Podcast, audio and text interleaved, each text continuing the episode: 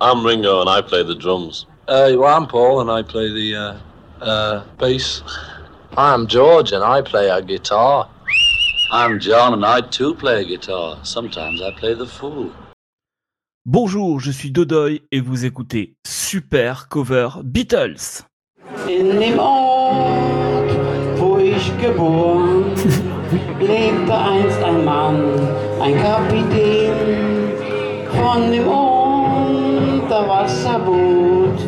Sprach er nur mit uns, es war so schön, und so fuhren wir hinaus, wenn auch manche große Welle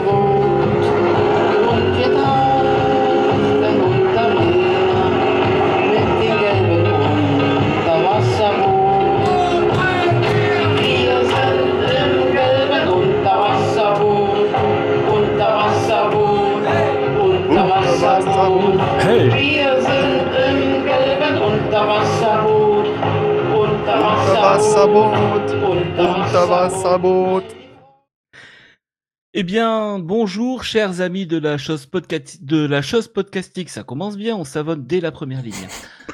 En ce jour de Pâques et à l'heure du goûter, vous avez choisi de déguster la cloche en chocolat de vos enfants en nous rejoignant sur le Twitch de Podren et vous avez eu raison. Pour entretenir votre future crise de foi, nous vous proposons aujourd'hui dans le cadre du podcast 4 garçons dans le podcast, une émission chatoyante et chamarrée pour stimuler simultanément vos papilles et vos esgourdes.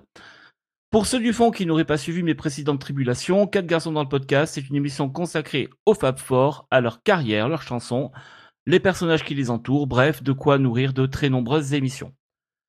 Lorsque les amis de Podren m'ont proposé de participer à leur petite bamboche annuelle, et je les en remercie, je me suis mis en quête d'un concept original, fun, plaisant à suivre et surtout réalisable en live. Autant vous dire que j'ai pas eu d'idée. Mais en y réfléchissant, je me suis souvenu d'un épisode de l'un de mes podcasts favoris dont les deux protagonistes avaient émis l'hypothèse d'un numéro spécial de leur émission consacré à nos quatre amis communs. J'ai donc eu, dans un élan de courage, la possibilité de contacter les Starsky et Hutch de l'Arctise, les Sidney Govou et Florian Maloudet du bon goût, C'est pas la plus belle bromance du podcast musical, les deux larrons de Super Cover Battle. Salut Dodoy. Salut à tous, salut, merci. À ma droite, l'homme grâce à qui la Team 82 n'est plus seulement synonyme d'une sombre défaite à Séville, Ouais. le plus mélomane des gones, j'ai nommé Max de Reconversion. Merci, salut Dodoy, salut à toutes et à tous, salut Damien. T'as vu, il t'a mis à droite. Hein. Ouais. Ah bah oui. Bon, Eh j'avais- bah oui. bah, j'ai j'ai pas, j'ai pas choisi en fait, hein, ça s'est présenté comme ça. Alors, à ma gauche, le charmeur de serpent à la flûte à piston, celui qui changerait tous les accords à neuf contre une belle dissonance, celui qui ne mange jamais ses biscottes nature, car il les beurre tout le temps, systématiquement. Dame de écoute ça. Salut tout le Salut, monde. Dame. Salut Dodoy. Salut Maxime. Génial, génial, top. Magnifique. Et donc, nous vous pro- et donc, nous vous proposons une émission entièrement consacrée aux reprises des Beatles que dans un grand élan de génie défiant toutes les lois de la raison, nous avons choisi de nommer Super Cover Beatles. Forcément, magnifique. Et Eh oui, les jeux de mots, hein. grande spécialité euh, de- d'au moins Ah, j'ai essayé de mettre, au, de mettre au niveau des, des présentations de Max, mais c'est Ah pas non, évident toujours. hein. au-dessus, c'était largement mieux. Franchement, bravo. Oh, hein. quand même. bravo, bravo. On fait ce qu'on peut, on fait ce qu'on peut. Comment ça va, les amis? Eh bah top. Bah ouais, Top. super bien. En ce dimanche pascal. Non, c'est Maxime. Voilà. Ouais, bah Voilà. voilà. Magnifique, ça, magnifique. fait. Ouais. Finalement, Ouais, une ouais. heure et demie, ça va être long. hein. Il y a des chances, il y a des chances. Non, je suis très content. euh, On a, on a neuf morceaux euh, à traiter et tout. C'est, ça va, ça va être sympa comme tout. Et en plus de ça, j'ai pas de montage à faire, donc c'est encore mieux. Bon, alors oui, effectivement, euh, qu'on- on va vous expliquer un petit peu le principe quand même, Mhm. parce que déjà que nous-mêmes, on a eu un petit peu de mal à le comprendre. Bah, Alors, moi, j'ai toujours pas compris, même, je dois, je dois bien le dire. Alors, on va essayer de faire un petit peu la même chose que vous faites avec brio, donc tous les mois. C'est-à-dire qu'on va classer des reprises. Alors bien sûr, euh, le contexte va être un petit peu plus limité que d'habitude, puisque ce sont exclusivement des reprises de chansons des Beatles en groupe. Donc il y aura neuf morceaux, on en a choisi chacun trois, qu'on va passer, euh, on va dire, dans un ordre euh, totalement random. Mhm. D'ailleurs, Damien sera notre garant du random. Oula. Oui, Ga-. Damien est garant de quelque chose, attention. Et donc, euh, chacun notre tour, eh bien, le, je présenterai un petit peu le morceau original des Beatles en vous racontant deux, trois anecdotes. Ensuite, la personne qui aura choisi la cover va présenter un petit peu l'artiste qui fait la cover et va commencer à défendre son morceau. Et ensuite, euh, les deux autres personnes vont, euh, vont donner ben, leur, avis, leur avis sur le morceau. Le défoncer, pas forcément. Même Ah, si si. ça risque d'arriver. pas forcément, pas forcément. Non, le FC bienveillant, c'est aussi ici. hein. Oh, oh, oh, bah, moi, je l'ai laissé au placard, le FC Bienveillance. hein. je te le dis. hein. Et donc, à la fin, nous donnerons chacun notre classement personnel que nous allons pondérer dans une moyenne mathématique assez surpuissante nécessitant une feuille de classeur Excel avec des formules présaisies, ce qui nous donnera un classement donc final pour nous trois. Et on soumettra ce classement bien sûr au vote des tweetos qui eux feront leur propre classement, mais on vous expliquera ça à la fin de l'émission. Ok. Bon, j'ai con- c'est clair. j'ai consci- j'ai conscience que les mal. règles sont un mix d'une mauvaise épreuve d'Interville et du comptage des points de l'Eurovision. Mais C'est à peu près ça. on a, on a fait ce qu'on a pu. Puis pour un dimanche après-midi, ça devrait passer. Bon, ben, je crois qu'on a fait le tour de la question. On va rentrer dans le vif du sujet. Allez, c'est parti. La Alors, bagarre. J'ai fait Monsieur au sort si tu Damien, veux. Monsieur Damien, quel est le premier, le premier appelé? Eh bien, la première chanson dont on va parler, c'est une reprise, c'est une chanson qui s'appelle Because et qui est reprise par, c'est Elliott Smith, je crois, celle-ci. Oui, c'est Elliot Smith. Alors, Damien nous a concocté quelques petits montages de bonne aloi que nous allons vous diffuser au préalable de manière à ce que vous vous mettiez tout ça dans les oreilles avant qu'on en parle. Because the wind is high.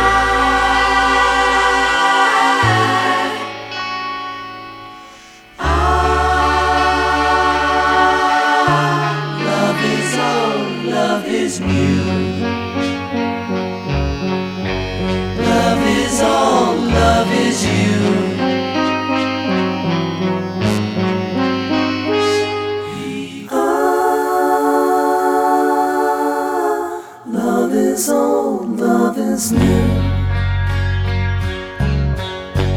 Love is all, love is you. Because the sky is blue, it makes me cry.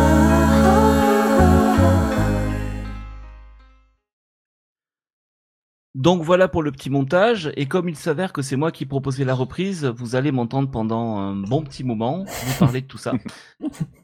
Alors, euh, vous connaissez déjà le, le morceau original, je suppose? Oui, oui, oui.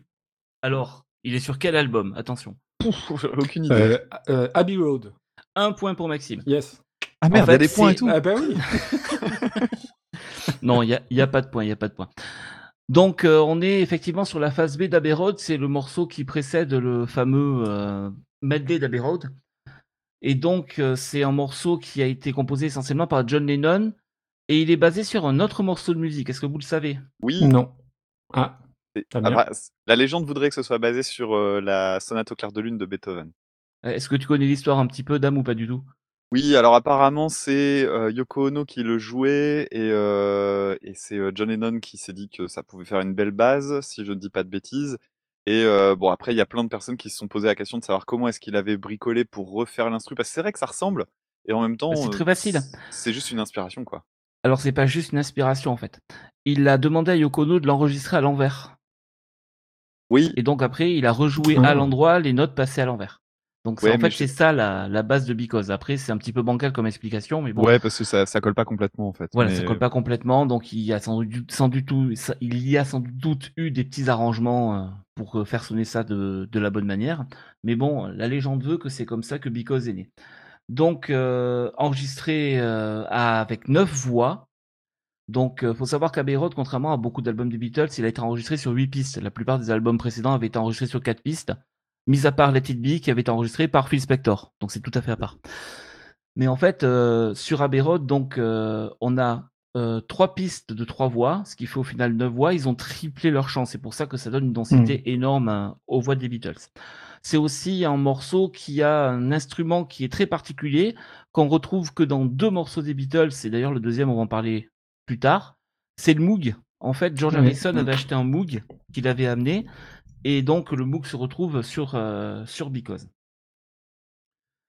Et c'est la dernière chanson historiquement qui a été enregistrée par les Beatles. C'est pas le dernier morceau sur lequel ils aient travaillé, mais c'est la dernière chanson euh, globale dont l'enregistrement a débuté de toute la carrière des Beatles. Euh, Qu'est-ce qu'on peut dire encore? Oui, la guitare qu'on entend, la guitare de John, elle est un petit peu particulière parce qu'elle est passée à travers une cabine Leslie qui lui donne cet effet tournoyant. Et donc, je note que vous n'avez pas noté que j'avais dit qu'il y avait trois fois trois voix, ça veut dire qu'il y a un Beatles qui manque. Ah, bah, c'est Ringo, non? Ben, c'est Ringo. Oui, forcément, c'est Ringo. C'est toujours Ringo. C'est les, batteurs, ça sert pas à grand Attends. chose. Attention, c'est pas toujours Ringo, méfiez-vous. C'est pas toujours Ringo. C'est con, s'il avait été là, elle aurait peut-être été un peu plus fun. Alors, maintenant, on va passer à Elliott Smith. Euh, quand j'ai choisi mes reprises, j'ai un petit peu triché parce que je me suis dit que quitte à parler de reprises que j'aime bien, autant parler aussi d'artistes que j'aime beaucoup. Et Elliott Smith, c'est un artiste qui me tient particulièrement à cœur. Parce que tout simplement, ben, j'ai croisé sa route à une époque où euh, forcément, euh, on va pas forcément très très bien dans sa vie, et il y a des artistes donc là qui nous parlent plus particulièrement. Faut savoir qu'Elliott Smith, bien sûr, il n'est pas caractérisé par sa joie de vivre, il n'a pas fait de reprise de tourner les serviettes, par exemple. et c'est un artiste qu'on considère un petit peu comme, euh, on va le dire, on va pas avoir, de- on va pas avoir peur des mots, dépressif, mais il a fait néanmoins des albums et des chansons qui sont extrêmement connues et extrêmement belles au niveau mélodique. C'est un très très bon mélodiste. Il avait auparavant euh, aussi été membre du groupe qui s'appelle Hit Miser. Et il faut savoir qu'il est très connu pour le morceau Miss Misery qui fait partie de la, de la BO du film Will Hunting. Exact. Et à l'époque, en fait, on lui avait demandé de jouer pour les Oscars en live. Il était pas très très chaud et on lui avait répondu que de toute façon, si c'était pas lui qui le faisait, quelqu'un d'autre s'en chargerait. Donc, euh, il a été aux Oscars. Il a concouru. C'est une des plus belles chansons que je connaisse et il a été euh, explosé en vol par un gros paquebot avec en tête de proue une Canadienne qui beuglait. Parce que c'est Oh. Titanic qui a remporté cette année-là euh, l'Oscar de la meilleure chanson. Moi, je vote pour. Quelle méchanceté Et donc. La reprise est quand même relativement fidèle, si ce n'est le départ a cappella où il fait, où il fait euh, les neuf voix à l'identique. En fait, il reprend exactement la ligne mélodique des neuf voix et il les reprend à l'identique avec euh, ce chorus dans la voix qui est très particulier à tous ses enregistrements. Il traite souvent sa voix comme ça, soit par un chorus automatique, soit directement en la doublant, ce qui donne ce petit effet de frottement entre les voix, ben, celui qu'on retrouve aussi sur l'enregistrement des Beatles. Mais ça, c'est quelque chose de très classique dans la carrière d'Elliott Smith. Donc voilà, c'est un morceau que j'aime vraiment beaucoup, que j'ai dû écouter euh, par des soirs de pleine lune, rouler en boule dans mon lit en pleurant pendant un certain nombre de jours. Et donc voilà, il me tient beaucoup à cœur et je voulais absolument vous le proposer aujourd'hui, vous le soumettre à votre analyse. Bon, très Alors, je me retire. Dame, qu'est-ce que tu as pensé de ce morceau? Alors, je- très très vite sur euh, la, la chanson euh, par les, par les Beatles, il y a un, un truc dont on a pas. Alors, je pense que c'est le Moog, mais euh, les, le, les- le, le son de synthé euh, qui, rappro- qui rappelle très très fortement le travail de Wendy Carlos sur la bande, ori- la bande originale d'Orange Mécanique. Et il y a un truc que t'as pas dit et qui est. Maxime, je suis désolé pour le jargon, mais Je la fin. Donc, il y a, il y a un truc que j'aime bien dans cette chanson-là, c'est il y a des accords diminués. Et euh, notamment, la particularité de l'accord diminué. la particularité des accords diminués, c'est que en fait, ça crée une tension que normalement tu dois résoudre juste après. Oui, C'est-à-dire qu'en gros, y a c'est une non-résolution à la fin. et le morceau se termine sur une non-résolution, sur un ré diminué, qui est très très joli. Et ça, c'est un truc que j'aime beaucoup. Après, pour ce qui est de la reprise, euh, bon, on avait dit qu'on commençait à tirer euh, à balles réelles. Bon, alors allons-y. Donc, tu l'as dit, c'est un acapella, c'est joli, c'est super bien produit, ça, il n'y a, y a vraiment pas à tortiller. Mais j'ai pas vraiment compris l'intérêt de la reprise, parce que bah, finalement, il apporte rien de nouveau, si ce n'est une modernisation du son. Et encore, quand tu écoutes la version d'origine, qui est déjà très très bien, mal à voir quel, est le, quel est le but de ça. Euh, même quand tu as quelques instruments qui rentrent, bah, c'est joli. Tu vois, je veux dire, il y a de la sitar et guitare, piano, c'est c'est joli, c'est propre. Mais j'ai trouvé ça assez inutile en fait. Et dans les critères de reprise, moi ce que j'apprécie, c'est quand on apporte un truc en plus ou qu'on lâche- ou qu'on change de route. Et je Ouais. connaissais pas Elliott Smith, et là j'entends juste ben, une, une redite, alors très très fidèle, très ça, ça sent l'hommage à plein nez. Par contre, euh, j'ai pas pris beaucoup de plaisir à l'écouter après la chanson des Beatles, et j'ai plus de plaisir à réécouter la version originale en fait. Ok, donc je me planque sous le bureau. Est-ce que je vais descendre à l'étage inférieur? Maxime, On ton va voir avec Maxime. Alors, alors déjà, juste sur la chanson, des, sur l'original, moi j'ai pas d'affect particulier pour Because, qui est une jolie chanson, mais qui est pas dans mon top 30 des chansons des Beatles. Euh, on a l'habitude souvent de, de brûler quelques idoles dans Super Cover Battle avec Damien. On a dit beaucoup de mal de Bob Dylan ou de Neil Young. Et on disait en off Et de Leonard Cohen. Et de Et Leonard de Cohen. Leonard Et t'as même dit du mal de Véronique Vincent. Oui, mais non, mais ça, c'était, ça, c'est un service que j'ai rendu à la France. et, euh, et ben, on disait en off que euh, on n'allait plus être amis après cette émission. Et ben, moi, Elliott Smith, ça fait partie des, des gens qui cochent toutes les cases, des artistes qui cochent toutes les cases pour que ça me plaise. Le côté, euh, voilà, parcours de vie très chaotique, un peu dépressif, de l'indie rock tourmenté, c'est vraiment toute ma cam. Et pourtant, j'ai déjà essayé et j'y arrive pas. Je, j'aime pas. Euh, je trouve qu'il a une voix de, petit chaton malade, ça me transporte absolument pas. Euh, donc là, du coup, j'ai écouté euh, la version que je ne connaissais pas, hein, sa version de, Because. Alors l'intro a cappella, moi ça m'a plus rappelé les Poetic Lovers que les Beatles, soit dit en passant. Mais après, je rejoins Dame sur un truc, c'est que sa version, elle colle vraiment beaucoup à l'original.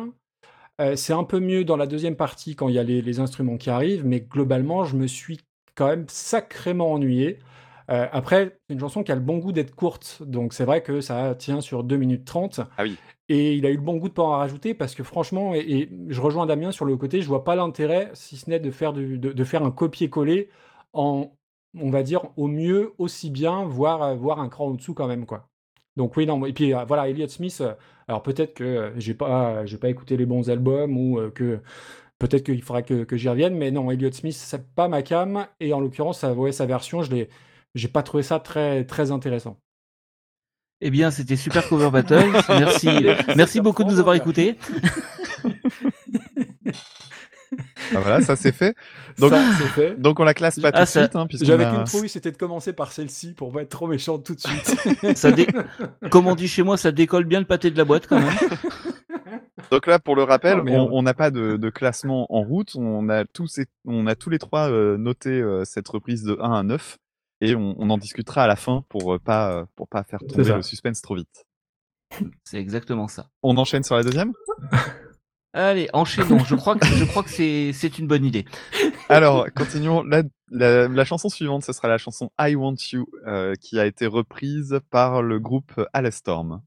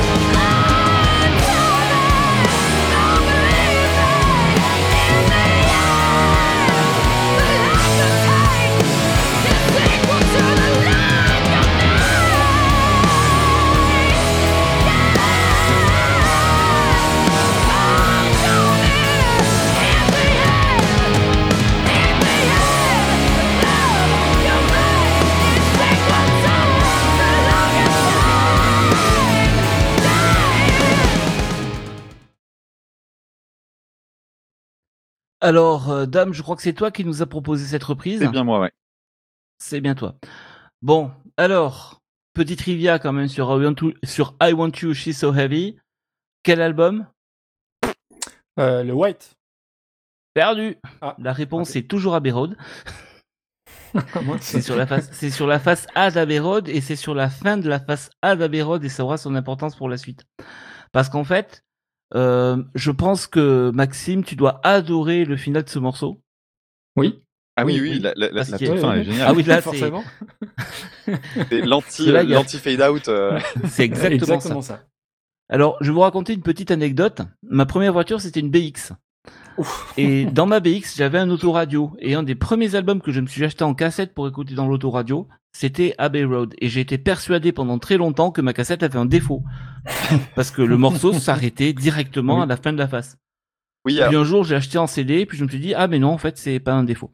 s'il faut préciser pour les personnes qui connaissent pas la chanson en entier, euh, mais en fait, la, la rupture finale de la chanson I Want You est extrêmement brutale. Elle se coupe en plein milieu du riff. Mm. Et euh, je- En fait, j'imagine que tu vas expliquer euh, la raison de tout ça. Ben, la, la raison de tout ça, c'est que tout simplement, ben, le jour où ils ont où ils ont pressé le disque, ils se sont rendus compte que ça rentrait pas. Donc ça, con ça. ça s'est coupé exactement, et finalement ils se sont dit, mais c'est bien, allez c'est comme ça. Ah, c'est rigolo. Moi, j'avais une autre version. Moi, j'avais j'avais lu Ah. que euh, la que la bande avait été euh, coupée sciemment, euh, justement pour créer un petit truc euh, de un peu surprenant et que c'était vraiment une, un- bah, simplement un coup de ciseau, quoi. Ouais, ça, c'est peut-être Ah. l'excuse qu'ils ont pris derrière. Ouais, peut-être, je sais pas, ou l'inverse, hein, mais euh, Je, bon. suis en- je suis en train de vérifier sur mes anti-sèches. Tuc, tuc, tuc, tuc. Après, moi, je suis pas euh, Ah. Monsieur Encyclopédie Beatles, hein, donc. euh, Non mais euh, je, Ouais, suis, lui je non suis plus. faillible, pas souvent, mais je suis faillible. Euh, tac tac. euh, Non, apparemment, apparemment c'est les, les deux les deux versions de dispute en fait, on sait pas trop. Moi, je préfère la mienne. Allez hop. Voilà. Mais moi je préfère la mienne. Voilà, c'est- réglé. Débrouillez-vous. Et c'est aussi une des chansons où il y a le moins de paroles. Oui. Alors, je sais plus combien il y a de mots, mais euh, ça se compte en, une poignée de mots à peine, parce que. Alors, I want you so bad. je- Mais je crois qu'il y a 13 mots. Ouais, je crois que j'ai- j'ai- il me semblait que c'était un truc comme ça, ouais. En dessous de 20 en tout cas. Ouais, il y a 13 mots. Mm. Donc, euh, forcément, euh, c'est pas, c'est c'est pas des, des lyrics euh, très, très, des- très, très difficiles à analyser, puisque, bon, vous savez qui c'est qui l'a écrite, des, des The Beatles. C'est euh, C'est c'est John. John. C'est Et John, c'est oui, voilà. pour Yoko, je crois. Ah oui, ça, ça, n'est pas étonnant non plus. Donc, euh, elle parle, elle parle de Yoko, et puis quand tu l'as joué la première démo, elle a adoré, donc euh, elle a poussé, elle a, enfin, il a poussé le morceau jusqu'au bout. Bon, on a le, on a Billy Preston aussi qui joue de l'orgue sur ce morceau, le, le fameux organiste qui aura joué aussi sur euh, sur Be. Euh, après, que dire de plus Euh, bah, Que c'est un morceau euh, qui est basé sur euh, une même boucle qui tourne sans cesse, qui, revient. euh, Voilà. Alors, présente-nous un petit peu la reprise de Hellstorm. Euh, alors attends, juste deux petites secondes, ju- juste sur la chanson des Beatles, le, c'est Oui, une chanson que j'adore parce qu'il y a la, la, la batterie de Ringo euh, qui est souvent, euh, c'est un peu le Beatles qu'on oublie tout le temps, et puis il y a, il y a ceux qui adorent euh, Ringo, il y a ceux qui disent que bah non, mais en fait il, il fait pas grand chose pour convaincre que la batterie de Ringo elle espère, il faut écouter ce morceau-là, puis un autre dont on parlera tout à l'heure. Et là il y a un super bon jeu, et puis euh, moi ce que j'adore dans cette chanson-là, c'est son côté, euh, c'est un peu un morceau précurseur de, de tout ce qui est euh, Doom dans, tu sais, le, le, le début du métal façon Black Sabbath. Il y a une noirceur dans le riff final qui, est, qui incroyable. C'est les guitares sont accordées en drop D, donc un, un ton en dessous pour la, la corde demi grave, et ça, ça sonne tellement, tellement en fait. Alors c'est une chanson Ouais. que j'aime énormément. J'en ai déjà parlé dans un podcast qui s'appelle Ma chanson préférée. J'avais fait euh, un, un petit commentaire de la chanson pendant qu'elle passait. Donc euh, vraiment c'est une chanson que j'aime d'amour. C'est peut-être ma préférée des Beatles et je l'ai découvert très tardivement. Et le mieux c'est que j'ai découvert grâce à un truc très con parce que j'ai découvert grâce au jeu Rock Band qui avait une, euh, qui avait une super playlist et cette chanson-là je la connaissais pas et c'était un énorme plaisir de la découvrir.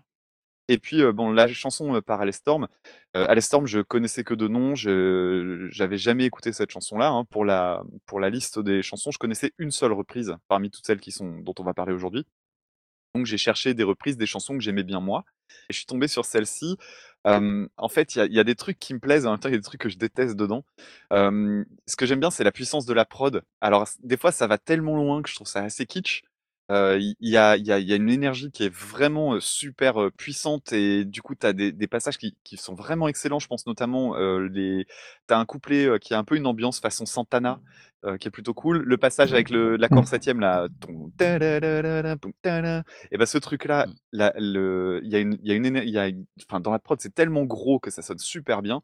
Le 1er refrain, la première fois que tu entends le refrain avec ce côté super dramatique, la batterie, les guitares, super modernes et tout, ça déglingue et puis après arrive la fin et bon déjà il y a il y a le solo de guitare qui est très chiant, il y a un couplet, de trop à mon avis et c'est pas dû à la structure des Beatles, c'est juste qu'en fait, ils font durer la chanson et la chanteuse qui chante Mmh.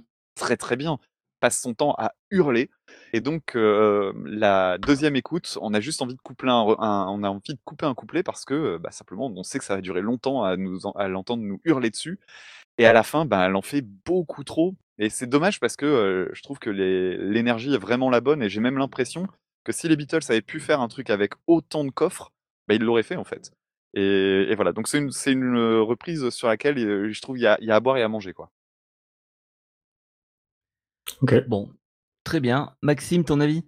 Euh, alors moi aussi, c'est un des morceaux que je préfère des, Beatles. Je pense que c'est dans mon top 20. Euh, c'est rock, c'est blues, c'est dark. T'as une espèce de rage euh, contenue qui est, qui est pas très Beatles finalement. Alors, euh, c'est mon, mon idée, c'est mon avis, mais je trouve que c'est un morceau qui est beaucoup plus américain qu'anglais dans, dans le côté un peu, un peu rage, notamment sur la, sur la partie instrumentale. Donc moi, vraiment, c'est un morceau que j'adore. Je connaissais pas la reprise. Je connaissais pas Alestorm. Alors je sais, enfin, j'avais déjà entendu ce, ce nom-là, j'avais jamais écouté, et je sais pas pourquoi. Dans ma tête, Alestorm, c'était un groupe de dark progressif norvégien, alors que, alors que pas du tout. hein. C'est un groupe euh, de, de heavy rock euh, américain. Donc j'ai eu un petit peu peur au début. Alors vraiment, ouais, le, le son, il est, il est incroyable. Quoi. Il y a une vraie puissance au niveau de la prod. C'est assez fou. C'est très, bah, très heavy, c'est très jazzy à la fois. Euh, Tu en as parlé aussi sur le passage un peu, un peu Santana. Donc c'est très particulier, mais effectivement, ça, bah, ça accroche l'oreille tout de suite à la, première écoute. Après, moi, j'ai quand même un gros, gros bémol sur le chant. Il y a des moments, euh, elle chante trop. Euh, Il y a même des, je, pense, il y a des passages où elle est dans le, vraiment dans les ultrasons. Mais, c'est- enfin, oui, non, mais vraiment, je crois que c'est sur le deuxième refrain où euh, je me suis dit, dans les ultrasons. Il y a, plus que les chiens qui l'entendent, je pense. Mais après, il faut, admettre que c'est bien foutu. Euh, le, problème de ce genre de, morceau, c'est que je trouve que euh, effectivement, ça devrait respecter l'original en termes de format. Et c'est un peu toujours le problème que j'ai. Alors, on en parle souvent dans Super Cover Battle. C'est sur les reprises plus longues que l'original, il faut vraiment apporter un truc nouveau. Et là, hormis un, son qui est beaucoup plus carré, beaucoup plus moderne, hein, évidemment, je trouve que ouais, il, manque, euh, il, manque le petit truc pour vraiment me, faire euh, décoller de mon siège, si je puis dire. Après, moi qui écoute de moins en moins de gros sons, alors hormis euh, pas mal de stoner, c'est peut-être un groupe sur lequel il faut que je me penche parce que j'avais vraiment dans cette idée que c'était un truc vraiment de, de bourrinos norvégien. Et avant de, donner la parole à Dodoy, je trouve globalement la reprise est bien. Je vais pas, je vais pas la clasher comme j'ai clashé celle de d'Eliot Smith. Après, je trouve que c'est pas un énorme risque pour un groupe de, heavy rock de reprendre ce morceau-là des Beatles. Euh, tu vois, que ce soit celui-ci ou Walter Skelter, c'est un peu dans cette lignée-là. Et je trouve que c'est dommage, quitte à reprendre les. quand tu fais des reprises, euh, d'aller peut-être sur euh, des territoires qui sont pas forcément les tiens. Je trouve que ça aurait été peut-être un peu un peu plus ambitieux. Alors, dans, dans le cadre des reprises ambitieuses euh, de groupes à gros son, alors il y en a une qui était dans ma shortlist mais que j'ai pas mise, ben je, je ne saurais que vous inciter à écouter le petit medley que Typo Negative a enregistré, Eh oui. qui est très très sympathique dans cet ordre-là. Bon, alors je vais donner un petit peu mon avis, ça va être très très bref parce que grosso modo, ben, vous avez tout dit. Alors, je considère euh, cette reprise un petit peu comme une upgrade technique, grosso Ouais. modo. Ouais. C'est-à-dire qu'effectivement, le son est beaucoup plus qualitatif, beaucoup mieux maîtrisé, ce qui est normal parce que les techniques d'enregistrement ont vachement évolué, les instruments ont beaucoup évolué, les effets également. Et je pense, je suis assez d'accord, c'est que si les Beatles avaient enregistré cette, euh, cette chanson maintenant, on n'est pas loin, selon moi, de ce que ça, de ce que ça aurait pu donner. Alors, euh, concernant le chant, j'ai aussi un petit bémol parce que forcément, une chanteuse qui braille dans un groupe à guitare, ben, on va faire un petit point Anneke van Gisbergen Ah. parce qu'on ne peut, on ne peut pas ne pas y penser. Et Ah. le point Anneke van Gisbergen, c'est comme le point Godwin, c'est-à-dire que toute chanteuse dans un groupe à guitare va forcément être comparée à Anneke et va forcément perdre parce que personne Eh oui. ne peut outre, ne peut surpasser Anneke. On est d'accord. Voilà, comme bon. ça c'est dit. Et effectivement, moi, on m'a, on m'a toujours dit, alors euh, je vis à la campagne, même si je suis pas issu d'une famille de paysans, on m'a toujours dit que quand une bête hurlait comme ça, il fallait l'achever, quoi. Direct, boum. ça, ça n'en finit pas de finir, c'est atroce, on a envie de, on a envie de l'aider, on a envie de dire, mais c'est bon, tu peux arrêter. On a envie de mettre soi-même le coup de, le coup de ciseau à la fin de la bande pour, euh, pour que ça se coupe directement. Donc, euh, j'ai, j'ai pas passé dur. un mauvais mot. J'ai pas passé un mauvais moment, sauf sur le dernier quart. Et je pense, en je pense vraiment que quand tu écoutes Oui. la version des Beatles, à ce moment-là, c'est que de l'instru. Et ça aurait vraiment, moi, j'aimerais bien entendre la même chanson, mais sans le chant. C'est-à-dire que, c'est, en plus, c'est pas pour être euh, méchant avec la chanteuse, parce que moi, enfin, je, je vois vos avis, je trouve vraiment qu'elle elle chante très très bien. Mais justement, je trouve que cette chanson, elle a un côté euh, The Voice. C'est-à-dire qu'à ce moment-là, c'est un truc très démonstratif et c'est inutile parce qu'il y a, il y, a, il y a du poids, il y a de la densité dans la ligne mélodique, donc on la laisse comme ça. Il n'y a pas besoin d'artificialiser les choses en mettant du chant, du chant, du chant. Surtout que encore, elle interviendrait de temps en temps. Mais tout à l'heure, là, quand j'ai voulu, enfin hier, quand j'ai voulu faire les montages, j'étais très emmerdé parce que je voulais pas mettre ça en valeur parce que je me dis merde, quand euh, des gens vont tomber là-dessus, ils vont se dire mais c'est quoi ce, ce morceau où ça hurle sans cesse? Et en fait, bah oui, il y, a- y y très peu de moments de respiration et c'est vraiment un défaut. euh, Mm. de, de- enfin voilà, de, de mettre autant les choses en avant alors que le morceau suffit à lui-même. C'est vraiment regrettable. Mais après, techniquement, elle est très très balèze. hein. Alors, si- j'étais vraiment mauvaise langue, je dirais que c'est ce que, ce que aurait donné le morceau si Yoko Ono avait chanté à la fin. Ah, Yoko Ono chante faux. Oui, je pense, euh, ça aurait. Ouais. Non. Yoko Ono essaye de chanter. c'est- Après, globalement, et c'est le cas pour celle-ci et c'est le cas pour toutes les autres, pour les auditeurs et les auditrices, ne vous contentez pas des, des petits extraits qu'on qu'on vient de Ah, non, diffuser. pas du tout. faut vraiment, euh, vraiment écouter les morceaux en entier, que ce soit pour celui-ci et surtout sur d'autres après. C'est c'est important pour. euh, parce que quelquefois, on, on parle de choses qui sont pas forcément dans l'extrait. Donc, c'est bien d'avoir une vision euh, globale Mhm. de tout le morceau. Je pense au vote notamment. Passe à la suite? Mais bon, on Allez. fera une petite Alors, du coup, la chanson suivante, c'est la chanson Across the Universe.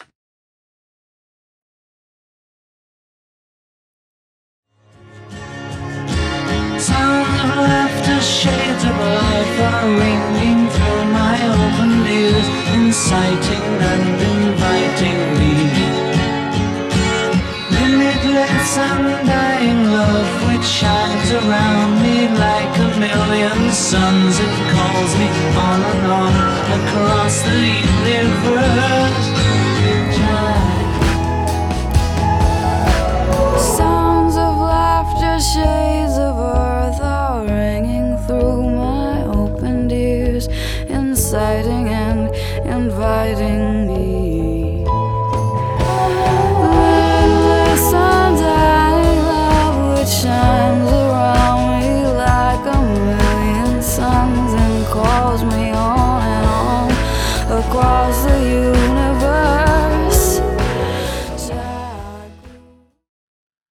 Alors, cette chanson nous a été proposée par euh, Maxime et il faut quand même euh, dire que c'est Fiona Apple qui fait la reprise. Oui. Madame Fiona Alors, Apple. Ma- voilà, on dit Madame Fiona Apple, je suis absolument d'accord. Alors, deux versions pour cette chanson. Ce que, ce que tu- Max, nous, euh, ce que Dame, pardon, nous a mis dans le montage, c'est la deuxième version qui est sortie.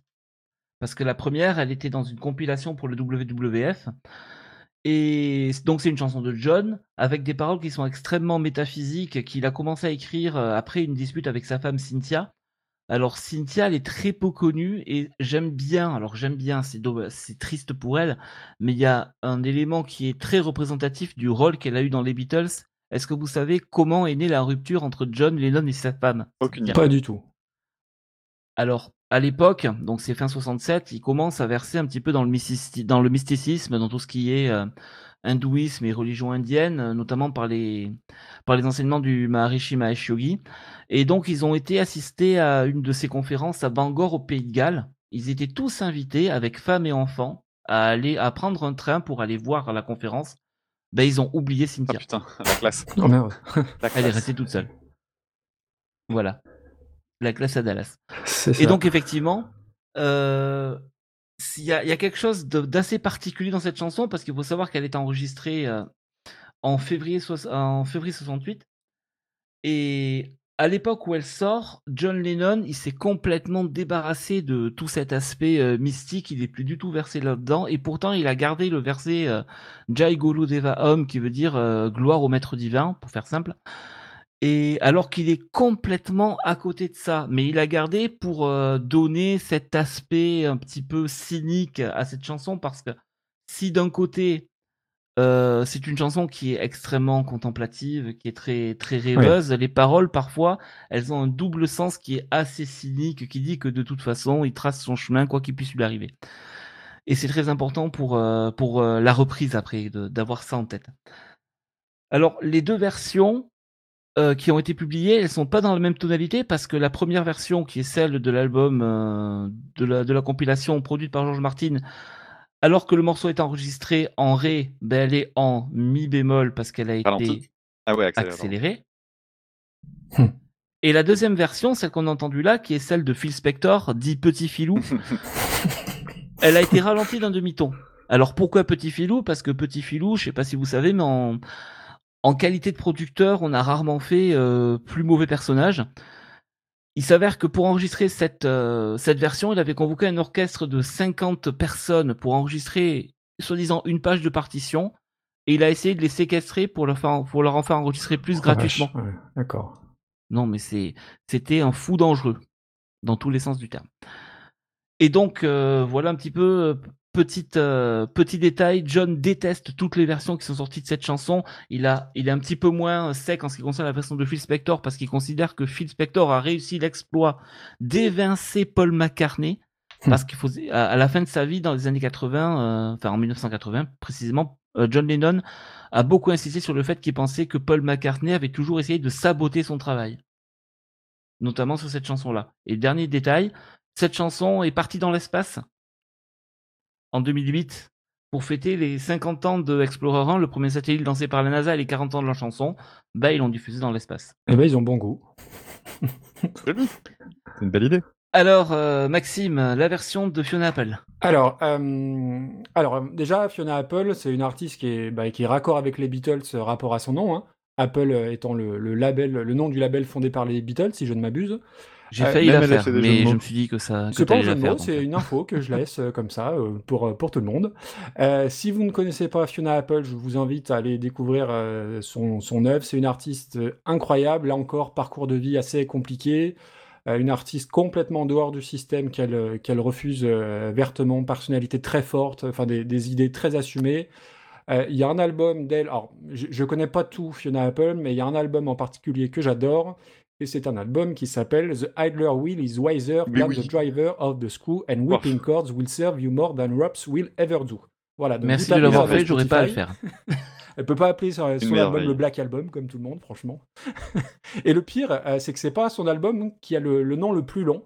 Alors comme on n'a qu'une heure et demie, je peux pas le citer en plein, mais l'album When the Pawn, en fait, le titre complet tient sur 6-7 lignes. Et d'ailleurs, la euh, info inutile et donc indispensable, la première critique de, de cet album par Spin Music, euh, Spin Magazine, publiait simplement le, tout le titre, assorti de la remarque Oups, à présent, on n'a plus de place pour la critique, résultat, une étoile. Voilà pour la petite, euh, pour la petite histoire. Sachant que son dernier album en date, Fetch the Bolt Cutters, désolé pour l'accent, qui est sorti l'an dernier au début du premier confinement, avait eu des notes fantastiques un petit peu partout. Euh, donc je vous invite à aller l'écouter. Euh, étant, confirme. Sa, sa version de Cross the Universe, alors j'ai découvert qu'elle était, que c'était la BO d'un film que je n'ai pas vu, donc c'est Pleasantville, Pleasantville. c'est ça hein? Ouais. Voilà. Euh, donc vous me direz si le film euh, vaut, vaut le détour. Spoiler, Euh, non. Non, d'accord, très bien. Euh, clairement, moi, c'est ma, c'est ma favorite hein, dans, mes, dans mes trois choix. Euh, ce que j'aime énormément dans, dans sa façon de, de chanter, bah, c'est cette désinvolture dans la voix. Il y a, je trouve qu'il y a une nonchalance que, qui est vraiment très, très intéressante et surtout, elle n'est pas feinte. Souvent, ça m'énerve un peu les, voix faussement désinvoltes. Alors, j'ai pas trop d'exemples en tête, mais euh, euh, les Strokes, par exemple, pour, euh, pour ceux qui, qui apprécient, le, chant de Casablanca, souvent, tu, il, chante parce qu'il a rien d'autre à faire et tu, sens qu'il s'en branle et que c'est un petit peu fait exprès. Là, je trouve que ça participe à, à rendre sa version très, très légère, très aérienne. Et tu l'as dit, c'est un morceau qui est très aérien et qui est allé dans l'espace d'ailleurs.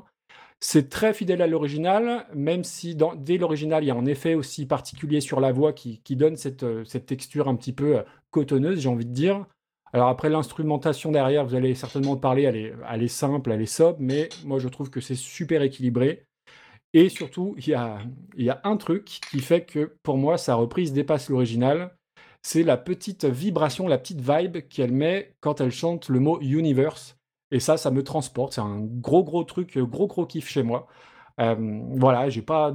Enfin, des fois, tu sais, t'as pas forcément d'explication sur un morceau qui te touche. Bah là, on est en plein dedans. Euh, c'est doux, c'est léger, c'est. Il y a cette petite pointe d'amertume dans la voix qui, rend la chanson spéciale. Et, euh, ça fait partie des rares reprises plus longues que, l'original que j'aime bien. Là, j'en aurais même repris, euh, repris une part tellement c'est tellement c'est beau, c'est suspendu dans le temps. Vraiment, c'est un, ça a été une découverte, mais fantastique. Et je ne peux pas croire que vous dites du mal de cette version-là. Je Ok. m'y refuse. Alors laisse-moi faire. Vas-y. Non. Je, je vais passer la parole à Dame alors. Ouais, et puis je vais essayer d'a- je vais essayer d'accélérer euh, parce que je regarde l'heure qui tourne et il faut qu'on Ça évite pique. de se mettre en retard. Euh, donc la chanson Across the Universe par les Beatles, c'est pas une chanson que j'aime beaucoup c'est parce que bon le thème de guitare est joli, mais euh, c'est un, c'est un morceau que j'ai jamais vraiment écouté plus que ça parce que je suis pas fan en fait du côté un peu trop naïf euh, musical. Tu parlais du double sens dans les paroles. En tout cas musicalement, il y a un côté parfois euh, limite chant de Noël que j'aime pas beaucoup. Et euh, même si j'aime énormément Fiona Apple, parce que je suis un... Je suis... euh, The Hitler Will, l'album dont tu parlais tout à l'heure, fait partie de mon, euh, top, de mon top 10, c'est évident. Mais euh, toi, tu apprécies le chant, moi je le trouve vraiment trop lent, et déjà que j'aime pas la chanson, du coup ça rend le titre Oh vraiment là. chiant. Et je suis pas fan en plus de ça d'un autre truc dans l'instrumentation, c'est la batterie. Je trouve que la batterie prend beaucoup trop de place.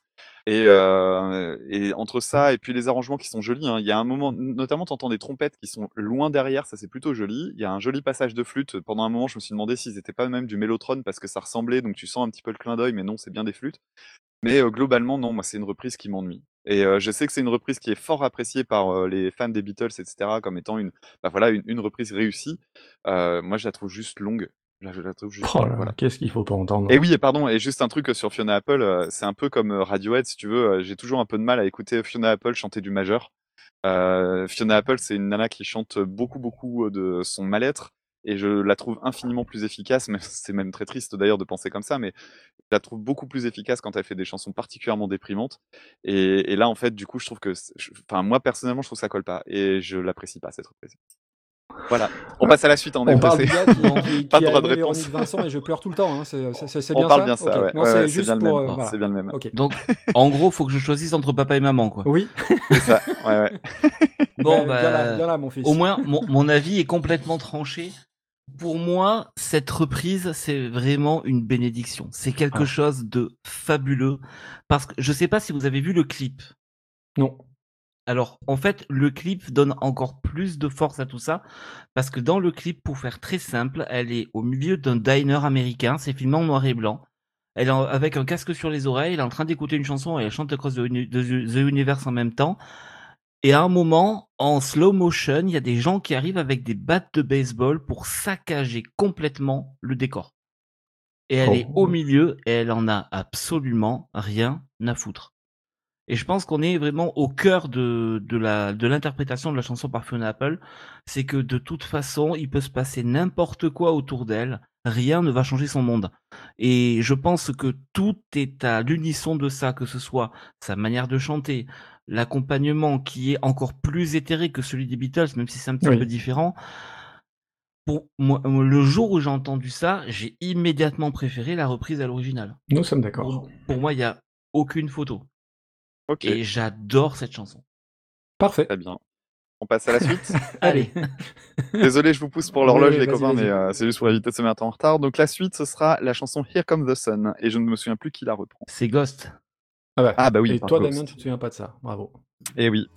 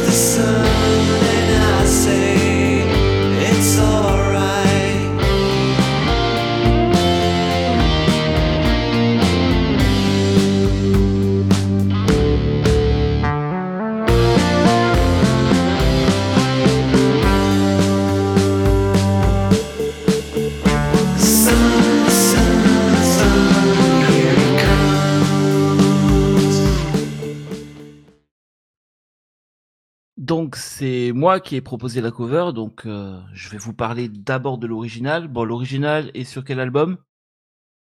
Aucune idée. Abbey Road. On va y arriver Ouais, au bout d'un moment. pas, je note pas les, les albums.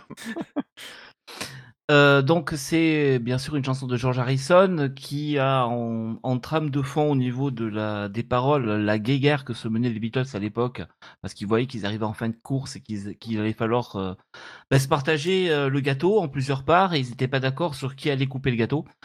Donc c'est un petit peu ça. Ça a été composé dans la maison d'Eric Clapton et c'est une chanson justement qui dit que malgré tout ce qui se passe euh, au, au niveau des affaires des Beatles, ben, malgré tout, le jour se lève, il fait beau, c'est le printemps, les petits oiseaux chantent et tout va bien. Donc euh, c'est encore un morceau où il y a le moog. euh, on a beaucoup de ruptures rythmiques dans ce morceau. qui sont très inspirés euh, de plusieurs types de musique indienne. Alors la musique indienne est un sujet extrêmement complexe et que je ne maîtrise que peu. Je vous laisserai aller chercher des infos, mais c'est vraiment des rythmiques très classiques de musique indienne. Et il y a un Beatle qui manque sur l'enregistrement. C'est qui? Bah, c'est pas Ringo, du coup. Ben non, c'est pas Ringo. Je sais pas. En fait, il n'y a pas de John Lennon sur cet enregistrement. Il se remettait d'un accident de voiture qu'il avait eu. Donc euh, cet enregistrement n'a pas de n'a pas de trace de John. Donc voilà, il n'y a pas grand chose à en dire de, de, Here Come- de Here Comes the Sun. Tout le monde connaît, a priori, c'est une des chansons des Beatles les plus reprises. C'est, je crois, la chanson des Beatles la plus écoutée sur Spotify. Donc voilà, on va pas non plus en rajouter. On va plutôt parler de Ghost. Alors, encore une fois, je vais en parler de manière très très superficielle. Il faut savoir qu'il y a un petit podcast qui a fait un numéro très sympa dessus. J'ai oublié son nom. C'est l'ami Mais d'Anne. c'était pas sur cette- Mais c'était pas sur cet C'est album. pas Giga Music Non, non. Enfoiré. Donc c'est un groupe suédois qui a été formé en 2006 à Linkoping. Et donc euh, grosso modo c'est un croisement d'une musique qui est plutôt euh, pop, euh, art pop on va dire, avec une imagerie qui est plutôt un peu black metal pour faire très simple et tirer des grands résumés, qui mélange pas mal d'éléments liturgiques à sa scénographie. euh. D'ailleurs son leader se faisait appeler euh, Papa Emeritus. Papa Emeritus. Voilà. Euh, alors comment on dit On dit forge comme le forgeron? Tobias Forgy. Voilà, Tobias Forgy, donc, qui est le leader. Il faut savoir que les autres membres de, du groupe répondent au doux nom de Namely Goose de 1 à 8. Actuellement, il y en a 8. En fait, ils font valoir leur anonymat, bien que parfois on leur prête des identités de musiciens relativement connus. Euh, ça n'a jamais été prouvé, on n'a pas de preuves. Donc voilà, et ce titre, c'est un des titres bonus de leur premier album. Alors pourquoi je l'ai choisi?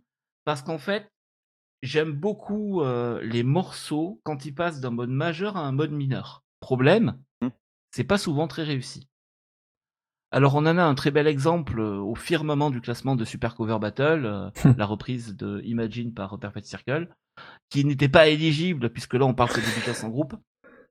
Mais voilà, moi c'est ce que j'aime bien dans cette reprise, c'est qu'ils ont réussi de faire à, à faire d'un morceau qui était très lumineux un morceau relativement sombre, avec l'intervention notamment d'orgue, qui est un, instrument qui, qui revient assez souvent dans la discographie. Donc oui, c'est moins réussi que Imagine de Perfect Circle, mais je trouvais quand même que c'était Ah oui. relativement intéressant. Euh, le passage du mode majeur au mode mineur. Et il y a une- un autre groupe qui a refait une reprise de cette chanson-là au début de leur carrière, dans une cassette démo avant qu'ils soient signés. C'est un groupe qui s'appelle King's X, et dont un, podcast dont j'ai oublié, Oui. les, dont j'ai oublié le nom on parle aussi. Donc je crois que c'est Recoversion. c'est la podcast. Maxime, c'est Recoversion qui nous a fait un superbe épisode sur. King, sur King's X. Merci beaucoup. Donc voilà un petit peu euh, pourquoi j'ai choisi cette, euh, cette reprise. Alors Maxime, qu'est-ce que tu en dis? Alors, moi déjà, j'aime énormément le- la version originale, normale. Elle est écrite par mon Beatle favori, donc George Harrison. Et je t'invite à écouter la reprise de Nina Simone que j'aime tout autant. Pour la reprise de Ghost, donc Ghost sur le papier, bah, moi c'est tout ce que je déteste, le côté FM 80 remis au goût du jour, mais grâce à un certain podcast, sans doute le même que, sans doute le même que toi, eh ben, j'ai appris à apprécier. Euh, donc c'est écoute ça, hein, évidemment. Euh, alors au début de l'écoute, j'étais un petit peu déstabilisé parce que j'ai pas reconnu la, la VO. Euh, c'est un peu mieux quand la, quand, quand la batterie entre. Alors, c'est pas que tu reconnais plus, mais je trouve que c'est un peu plus agréable à l'oreille. Et surtout, moi, c'est- je trouve que la, leur reprise a un côté Happy Together des Turtles. Alors, je sais pas Oui. si je suis le Ah, seul à avoir euh, entendu ça. J'y ai pas pensé, mais c'est pas faux. Mais voilà, moi j'ai eu ça dans la tête tout, euh, tout le long de l'écoute. Euh, alors après, tu disais que un, c'était une chanson qui était sortie en bonus track, donc je pense que c'est pas pour rien, c'est-à-dire que c'était pas assez bien pour le mettre Ouais. sur l'album, je pense. Euh, moi j'ai trouvé ça, alors euh, ça s'est pas mal bonifié au fil des écoutes, je vais être, je vais être honnête, Euh, mais j'ai trouvé ça un peu tristoun, notamment sur le, le refrain, le Sun, Sun, Sun, Here We Come, j'ai trouvé que c'était un petit peu, un petit peu fade et que bah, du coup, tu n'avais pas le côté solaire de la version originale et que tu étais limite pas assez dans le contraste. Et c'est un peu le, le souci de Ghost, d'ailleurs, je trouve. C'est-à-dire que visuellement, tu t'attends à un truc très très effrayant et en fait, alors j'ai noté que ça faisait moins peur qu'un disque de manoir. Mais voilà, c'était pour. euh, voilà. Je, je- je trouve qu'il manque. euh, J'aurais aimé qu'ils aillent plus dans le côté un peu, un peu glauque. Ça manque de mec torse nu en fait. Ouais, ça manque de, peau de bête et de mec torse nu, peut-être. Mais voilà, après, je dois bien avouer que je l'ai réécouté plusieurs fois, comme toutes les autres, et que euh, ça, ça allait de mieux en mieux, clairement. Ok. Euh, du côté de la chanson des Beatles, euh, c'est une chanson que j'aimais pas avant parce que j'aimais pas le côté Benny Oui Oui de l'instru. Et en fait, finalement, c'est c'est plutôt cool pour la guitare. Ah ouais, je suis désolé, hein, mais euh, il y a plusieurs chansons pour lesquelles je, je trouve que ça fait ça. Et j'aime bien l'utilisation du synthé. Et je trouve que du coup, c'est assez logique pour Ghost de s'emparer de cette chanson-là, justement à cause de ça, parce que eux, les synthés les utilisent beaucoup. Et, et donc j'avais noté comme toi, Dodoy, le passage de la chanson qui était en majeur qui devient mineur, et ça colle vachement bien. Euh, alors notamment, je sais pas si vous connaissez ça, il y a une chaîne YouTube qui fait ça très bien, qui prend des chansons originales et qui les manipule en, utilisant de l'autotune en fait pour changer les tierces et du coup elle retransforme des chansons majeures en mineures. Alors la chaîne elle s'appelle Oleg Berg. Alors ils l'ont pas fait pour la chanson de, de- de- des Beatles encore que peut-être, mais euh, si vous voulez entendre YMCA en mineur ou ce genre de truc, c'est assez marrant. Euh, et là, le truc que j'ai avec la chanson de Ghost, moi j'adore le groupe, hein, vous le savez, mais je trouve que la, le tempo est trop lent en fait. Donc la chanson met beaucoup de temps à démarrer. J'ai même l'impression qu'il faudrait couper le premier couplet en fait pour gagner en efficacité. Contre euh, le, les sons de synthé, je les trouve plutôt sympas. C'est là qu'à ce moment-là, on trouve que, enfin, on voit que ça ressemble à la chanson des Beatles. Mais les, quand tu connais la suite de la discographie de Ghost, je trouve que les sons sont pas aussi bons que ce qu'ils ont eu ensuite.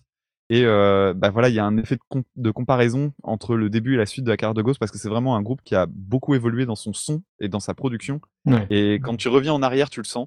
Moi, ça me semblait logique, en tout cas pour, le groupe Ghost, de reprendre des Beatles parce qu'ils sont quand même basés une grosse partie de leur musique sur le- les références en fait au groupe des années 60 et 70. Et ça correspond vraiment très très bien. En revanche, je suis pas super fan de la reprise parce que je la trouve un peu trop molle. Ouais, d'accord. Faut qu'on avance parce qu'on est, On est on en est en retard train de se mettre en retard. Ouais. Ok, allez, Donc, go. allons-y. Go go Enchaînons. Donc, euh, la chanson suivante, ce sera la chanson Blackbird, euh, donc euh, la Ah. numéro 3 sur la liste, qui est reprise par je ne sais plus. Blackbird singing in the dead of night. Take these broken wings and learn to fly. All your life, you were only waiting for this moment to arise.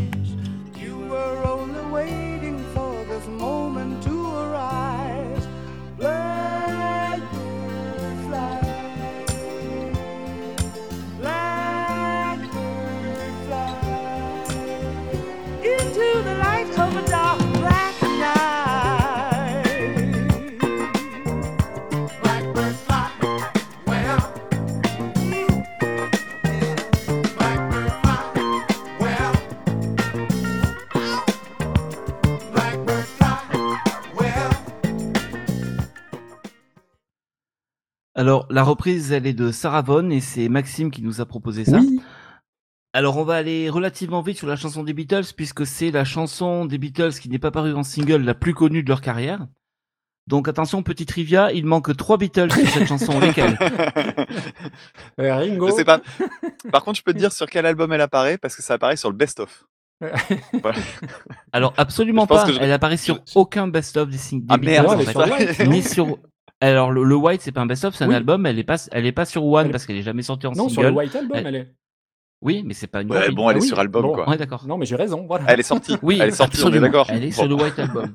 Alors, c'est une chanson donc euh, entièrement acoustique qui a été composée pendant le séjour des Beatles en Inde, comme la plupart des chansons de l'album blanc. Paul McCartney a perfectionné sa technique de finger picking avec Donovan en Inde, comme Paul McCartney, comme euh, John Lennon. On voit la différence de niveau entre les deux sur l'album. Vous écoutez Julia de Lennon et Blackbird de McCartney, vous comprenez très vite qu'il y en a un qui faire mieux que l'autre. Et donc, euh, elle est basée encore une fois sur un morceau de musique classique. Elle est basée sur la bourrée en mi mineur de Jean-Sébastien Bach, mais uniquement les deux premières mesures parce qu'ils savait pas aller plus loin. Je t'avoue que ça m'avait échappé, la bourrée en mi mineur. Le ta ta ta ta ta ta ta. Et en fait, il s'amusait à jouer ça en boucle et ça a donné Blackbird. Ok. Donc tout est basé là-dessus. Euh, après, euh, très joli morceau, euh, l'utilisation de la voix doublée. Alors, dans la reprise, on l'entend aussi parce que Sarah double sa voix à un moment pour donner cet effet de, mmh de chorus naturel, on va dire. Et c'est un petit peu naturel que Sarah se soit emparée de la chanson puisque c'est une chanson qui, en sous-texte, parle en fait de la condition noire aux États-Unis. C'est vraiment le, la, la thématique centrale de la chanson. Il a reconfirmé euh, il y a quelques années, euh, lors de l'élection de Barack Obama, il a dit qu'il y a, que il y a, en 67, il avait écrit Blackbird et qu'aujourd'hui, il y avait un président noir aux États-Unis. Donc voilà, c'est le sous-texte, c'est toute, euh, toute l'évocation du combat des Noirs aux États-Unis. Alors Maxime, parle-nous de la reprise. Alors, euh, bah moi la VO déjà j'aime bien, mais c'est toujours pas dans mon, dans mon top tier. Et Sarah Vaughan, alors tu vois, moi je disais Sarah Vaughan, mais c'est toi qui as raison, Sarah Vaughan. Euh, bah, je ne connaissais pas. C'est pourtant a priori une des plus grandes chanteuses de jazz avec euh, Ella Fitzgerald, Nina Simone, Billie Holiday.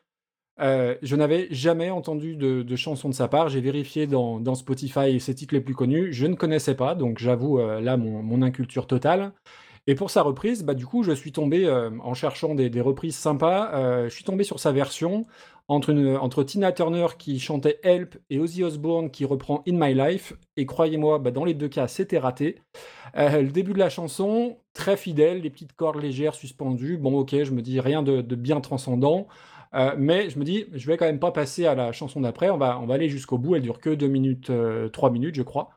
Et la chanson, elle prend un virage complètement inattendu. Et c'est pour ça que tout à l'heure, je disais qu'il fallait écouter en, vraiment la chanson en entier. Parce qu'on passe de la, de la balade légère à une sorte de disco-funk aussi inattendu qu'efficace, euh, quelque part entre Sly and the Family Stone et Marvin Gaye, pour retomber sur le couplet traditionnel euh, chant et voix, et sans que tout ça sonne de façon déconstruite. C'est très cohérent, bizarrement.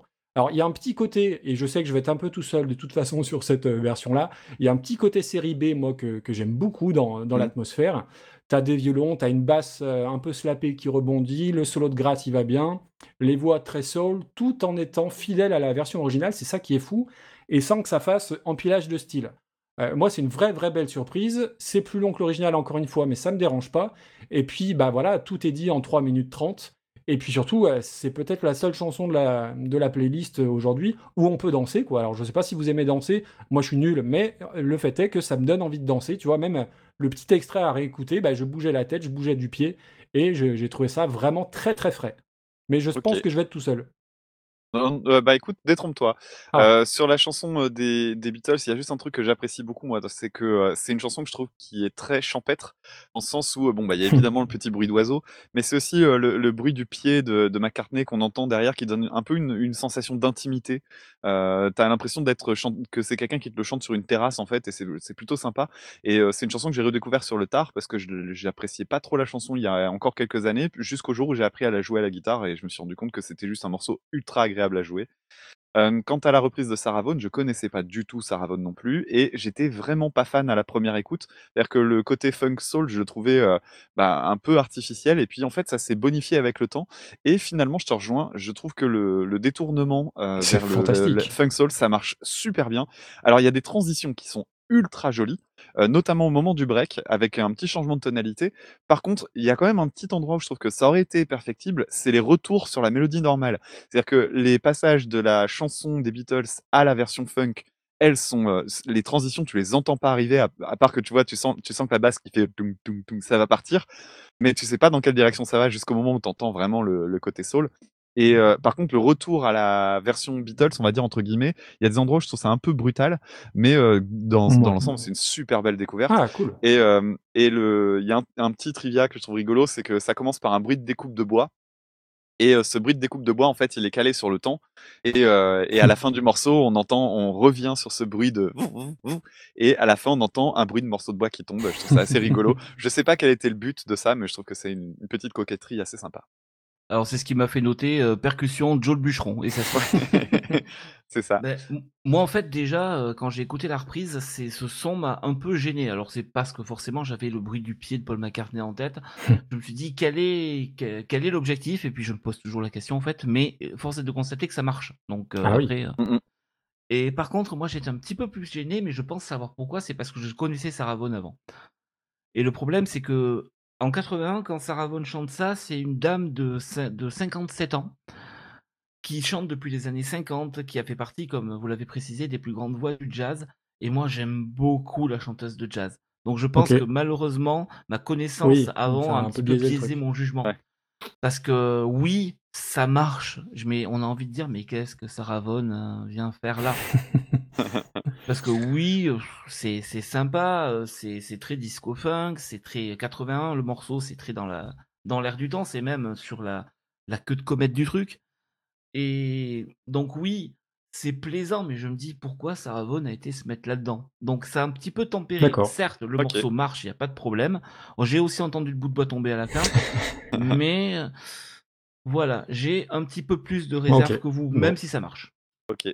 On passe à la suite? Allez. Allez, on accélère encore, on est à la bourre, les gars. Euh, Allez. on arrive sur Day Tripper, s'il vous plaît.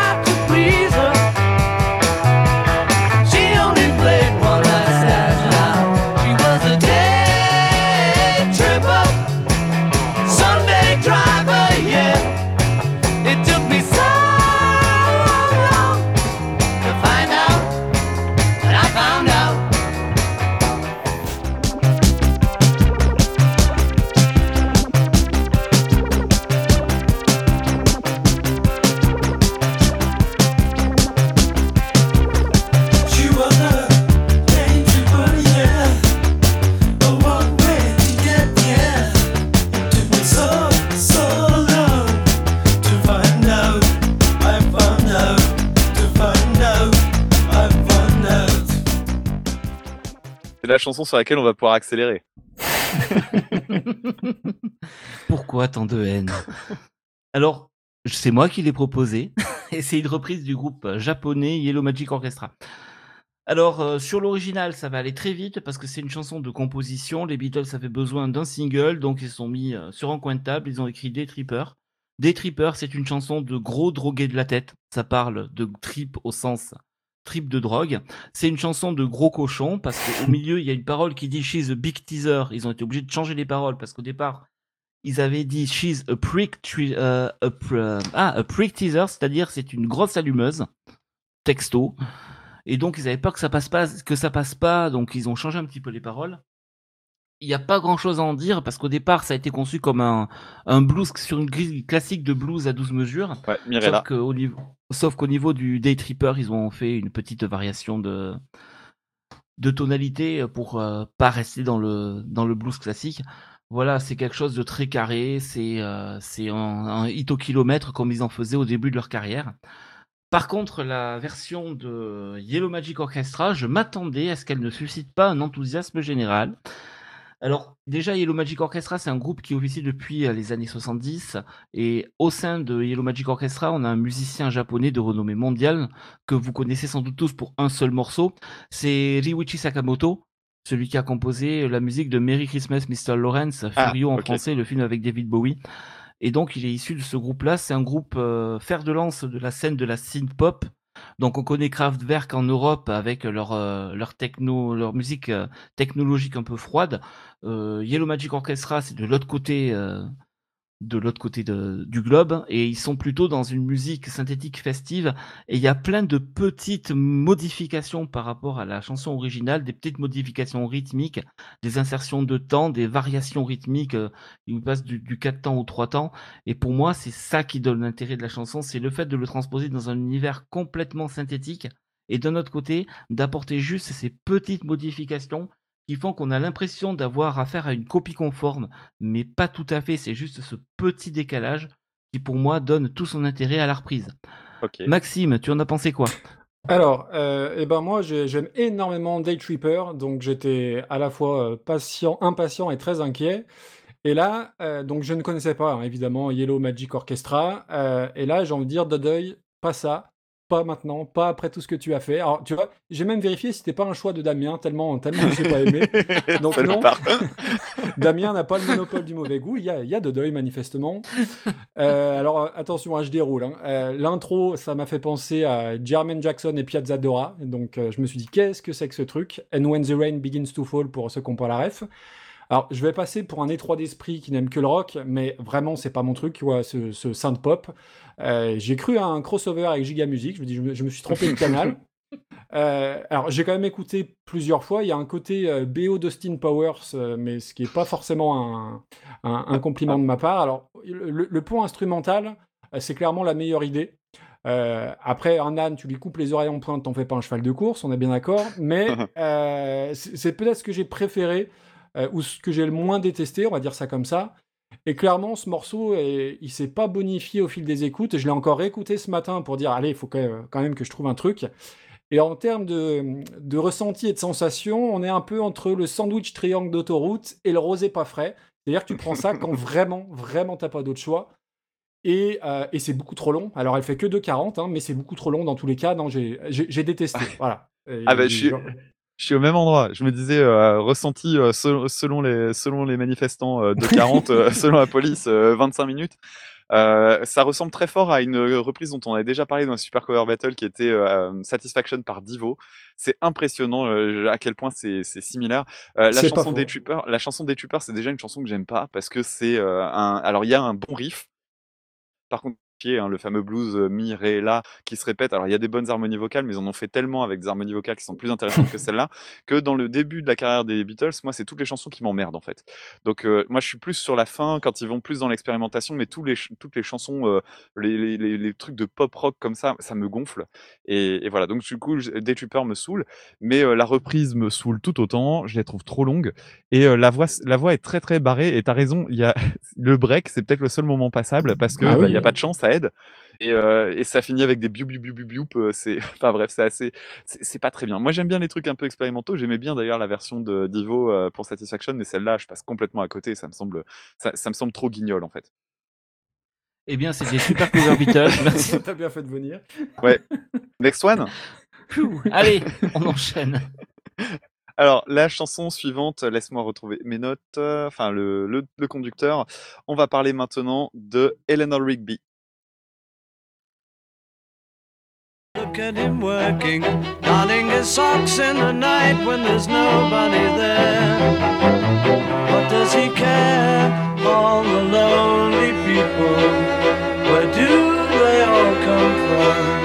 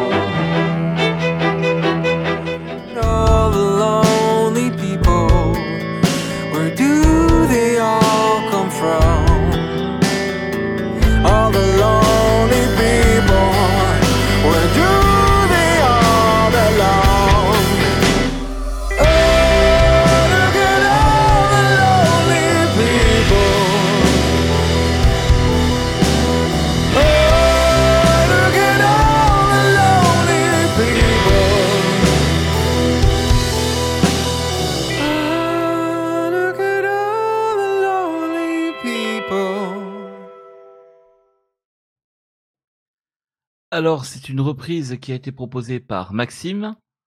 Oui. Si mes souvenirs sont bons. C'est ça. Voilà. Et donc, euh, je vais revenir très vite aussi sur la version originale parce que bon, c'est une des chansons les plus connues des Beatles. Donc, il y a un Beatles qui n'est pas là, c'est qui? C'est Ringo. Voilà. Et ça, il y a quand même un petit bonus, c'est que c'est la première chanson où aucun Beatles ne joue d'un seul instrument. C'est-à-dire Ah oui. que l'accompagnement, c'est un, c'est un quatuor à cordes arrangé par George Martin. Et donc, euh, ils ne font que chanter, ils ne font que les harmonies vocales.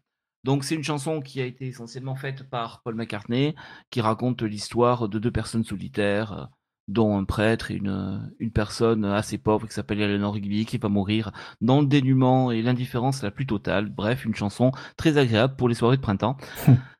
Si on continue euh, par rapport à ça, il y a une anecdote très sympa. Donc, euh, Paul et John se sont rencontrés euh, à une euh, fête paroissiale dans les années 50 à l'église de Saint-Peter. Et donc, quand Paul a commencé à écrire, il cherchait des noms pour les personnages. Et au départ, il voulait appeler le prêtre Father McCartney, mais ils ont dit, il s'est dit non, ils vont croire que c'est mon père alors que ça n'a aucun lien. Donc il a fait Father Mackenzie et il trouvait un truc qui rimait avec Father Mackenzie. Il a trouvé Eleanor Rigby. Et bien figurez-vous que dans les années 80, dans le cimetière qui jouxte le gymnase où Paul et John se sont rencontrés pour la première fois, eh bien il y a la tombe d'une certaine Eleanor Rigby qui de Mmh. mémoire est morte dans les années euh, 1890. Et donc c'est euh, quelque chose qui a été jamais expliqué. On ne sait pas est-ce qu'il avait vu la tombe et que ça lui est revenu. Ça, on ne le sait pas. Donc, euh, à toi, euh. Damien, euh, à toi, Non, pardon. Maxime, de nous parler de la reprise. Donc juste pour l'original, moi je, je l'aime pas particulièrement, même si je conçois en quoi elle est particulière, tu en as parlé. Après la reprise, donc elle est l'œuvre de Zohar Assa, qui est un artiste israélien qui a 1015 auditeurs sur Spotify, donc c'est même Mhm. moins que Véronique Vincent, pour vous donner un, un ordre d'idée. Qui donc il n'est pas connu du tout, je suis tombé dessus complètement par hasard. Il a sorti quatre singles, dont trois en hébreu. Euh, du rock mid-tempo aérien un peu prog que j'ai trouvé très sympa. J'ai pas beaucoup plus euh, d'infos. Euh, on trouve aussi sa version sur YouTube sous le nom de Four Sticks, qui serait le nom de son groupe, si j'ai bien compris. Et moi, j'aime beaucoup parce que voilà, tu as, une intro qui est très rock, donc déjà qui s'éloigne de l'original, avec un petit filet de voix un peu timide, alors pas forcément toujours d'une extrême justesse, je pense que Damien en parlera, mais qui colle bien à la douceur de l'arrangement. Et surtout, ce que j'aime énormément, c'est que tu as, cette montée en tension, donc qui est progressive avec la ligne de basse, la grosse caisse, et tu sens poindre l'explosion sur le refrain. Et j'aime creux, énormément voilà, le, le vide sur le post-refrain où il y a normalement des violons. Et globalement, j'aime énormément la gestion des silences dans, Oui. dans sa version. Euh, alors on aime ou on n'aime pas, mais je trouve que c'est très original avec cette voix quelque part entre, entre Chris Cornell et Maynard. James Keenan. Euh, et c'est clairement ce que j'appelle se réapproprier un morceau, le transformer, le moderniser, sans toutefois trahir l'esprit de l'original. Je trouve que c'est assez fort. Surtout que c'est un morceau où si tu le reprends à l'identique, bah, c'est clairement voué à l'échec. Alors oui, c'est pas toujours très juste, mais je préfère largement un truc euh, original, sincère, avec un poil de fausseté par rapport à un truc trop propre ou trop scolaire. Moi, j'ai vraiment beaucoup, beaucoup aimé et il faut que je creuse un petit peu euh, la musique de Zohar Assa. Bon bah très bien. Alors je vais, comme il nous reste euh, vraiment, on va essayer d'accélérer les gars. Il reste euh, 10 minutes pour traiter deux morceaux si on veut se faire une conclusion correcte. Donc on va accélérer. Donc comme vous avez On tout pousse, dit, on je vais pousse. pas m'attarder. Euh, je- tu as parlé de la voix de façon Chris Cornell, c'est ce que j'avais noté aussi. Les silences aussi. Il y a beaucoup de tension dans l'instru, notamment au moment de l'accord septième, ça marche nickel. Beaucoup de dramaturgie, une structure plus longue mais on s'emmerde pas. Euh, une belle outro avec un, des, enfin, un refrain qui prend beaucoup plus de place. C'est top. La chanson d'original était top. La reprise est vraiment super. Enfin voilà, rien, rien à dire de plus. euh, J'ai j'ai vraiment beaucoup aimé celle-là. Ah, génial. Donc, Alors à moi, ben on va faire original. Donc la voix ressemble à Chris Cornell et à Maynard James Keenan. Il y a une forte montée euh, qui est très très bien gérée et qui met une tension assez folle. La reprise euh, en post-refrain aussi euh, avec les moments de calme qui te laissent présager le pire pour la suite et le pire arrive parce qu'on a la remontée derrière. Euh, tout est nickel. euh, ça ça pousse Ah, ça la- l'original ailleurs et c'est vraiment mon morceau que j'ai apprécié. On passe à la suite? Super. La suite, ce, ce sera I Am the Walrus, reprise par Oingo Boingo en version live.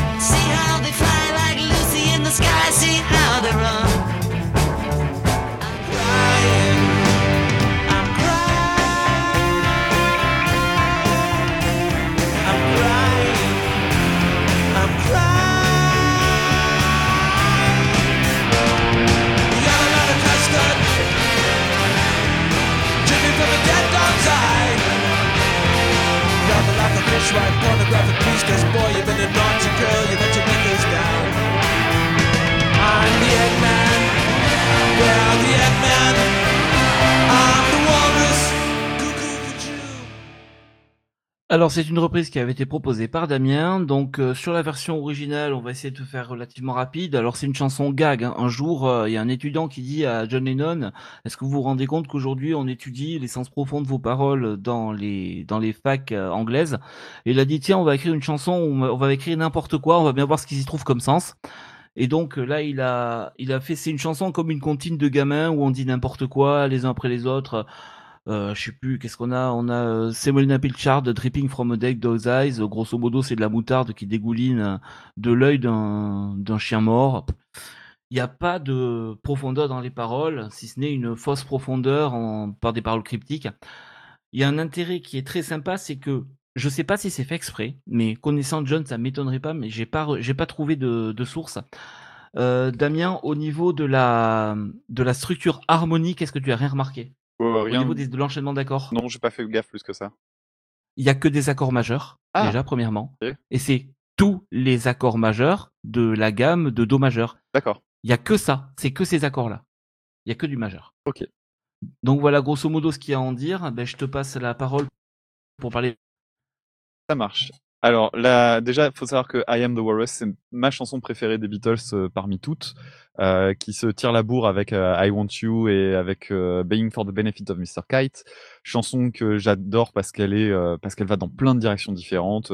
En fait, elle elle donne l'impression d'être super complexe alors qu'en fait, elle l'est pas tant que ça. C'est juste qu'il y a tellement de textures et d'ambiances différentes que ça, ça fout un peu le bordel dans la tête. C'est vraiment une chanson que j'aime d'amour, d'amour, d'amour, d'amour, et je l'adore, notamment aussi pour le jeu de batterie, encore une fois, de, Ringo Starr, qui est excellent. Le, break est super, enfin, il y y a vraiment que des trucs excellents dedans. Ça finit avec une espèce de, version, on va dire, on entend plein de bruit, des samples de voix, c'est super précurseur, encore une fois. Pour la reprise, j'avais hésité longuement à mettre celle par Jim Carrey, qui est disponible sur YouTube, on le voit chanter, en fait, la, la chanson. Donc, il a un instrumental et simplement, il rechante avec plein d'exagérations, c'est assez rigolo, mais c'est vraiment une reprise euh, un peu trop basique. Donc j'ai préféré aller vers Wingo Boingo, qui est donc, pour celles et ceux qui ne le connaîtraient pas, le groupe de Danny Elfman, euh, le compositeur euh, phare de la carrière de Tim des films de Tim Burton. Et voilà, donc c'est un groupe qui était dans la New Wave barrée dans les années 80, et qui s'est arrêté courant des années 90 en 95, après une série de concerts, notamment deux concerts qui ont eu lieu au moment d'Halloween qui ont, ce qu'ils ont appelé le farewell, euh, le, concert farewell. Et donc cette version-là vient du fameux concert farewell. C'est donc les deux derniers concerts euh, donnés par le groupe. Et j'adore cette, j'adore ce live parce que d'abord les chansons sont géniales, le concert est ultra généreux et surtout, bah, on sent que c'est un groupe qui s'arrête. Et il y a, y a plein de moments de complicité qui sont super jolis à regarder. On sent que les musiciens, c'est la dernière fois qu'ils vont s'éclater sur scène et j'adore ça. Donc euh, c'est pas forcément le morceau le plus euh, extraordinaire de la carrière d'Oingo Boingo, mais ça me faisait plaisir d'en parler. Je le voyais pas arriver dans les mails, ça me faisait chier. du coup j'ai dit allez hop, c'est l'occasion de le mettre.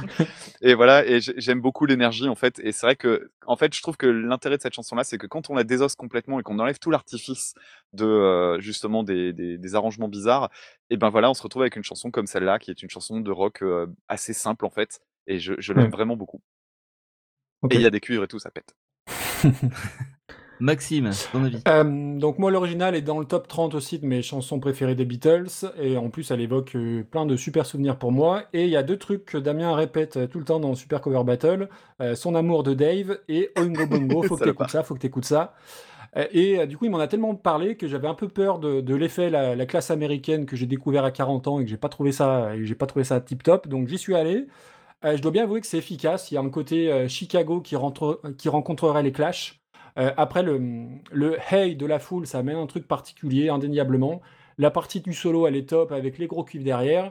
Et ensuite, j'ai regardé la vidéo, ce qui est une- la, la vidéo, la version live, ce qui est une fait. bonne et une mauvaise idée. La bonne, parce que bah, les mecs, ils s'éclatent, clairement. Et mauvaise, parce que t'as une belle équipe de jongli jonglo entre lui qui est pieds nus en pantacourt et, et qui a zéro charisme. Ah non, Euh, non, mais je suis pas d'accord, je suis pas d'accord. Mais le fait est que ça marche. Regardez le live Et, entier, euh, c'est génial. Je, je pense que s'il n'y a pas les cuivres, tu, on trouverait ça un petit peu bordélique, mais, euh, mais j'ai bien aimé. Franchement, euh, ouais. Euh, pas autant que toi, mais j'ai trouvé ça plutôt, plutôt réussi. Alors moi, en ce qui me concerne, pour faire très vite, euh, donc j'aime aussi beaucoup la chanson originale. J'ai beaucoup aimé la reprise, notamment ben, la, la- le peps qu'apporte les cuves. Il n'y a pas à dire, une vraie section de cuivre dans des vrais concerts, ça manque très souvent. Je pense, Paul, Paul McCartney, si tu passes par là, achète-toi une section de cuivre, merci. Euh, mais voilà, ça apporte vraiment un plus. La chanson, elle est respectée, mais pas trop. C'est-à-dire qu'elle est bousculée, mais dans le bon sens du terme. Elle est, l'original me donne envie de sautiller et la, la reprise me donne envie de faire des bonds de 3 mètres, grosso modo. C'est, beaucoup plus énergique. C'est, voilà, il y a que des, il y a que des bonus. J'ai beaucoup apprécié, même si il manque cette petite chose qui fait d'une très bonne reprise, une reprise exceptionnelle à mon sens. Ok, Voilà. Ok. très bien. Et on termine donc avec Strawberry Fields Forever.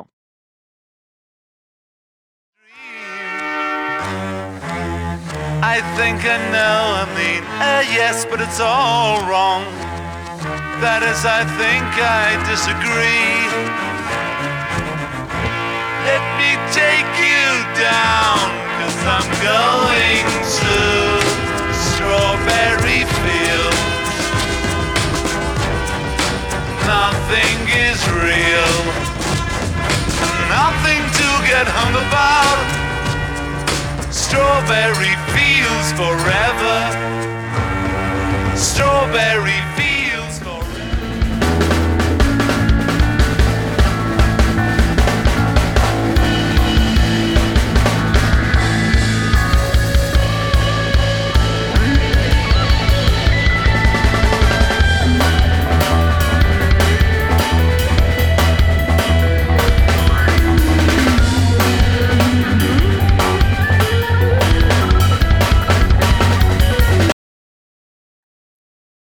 Oula, mais c'est violent comme Oula. hein. Ouais, bah c'est pas grave. Comme- Qu'est-ce qui se passe C'est pas très, Qui m'a réveillé c'est pas très grave. J'y vais et j'expliquerai euh, un petit peu. Il y a, y a deux trois trucs à dire dessus. Euh, En avant. Du coup, la chanson Strawberry Fields Forever, en usage emblématique d'un instrument qui a marqué la carrière des Beatles, à savoir le mélotron.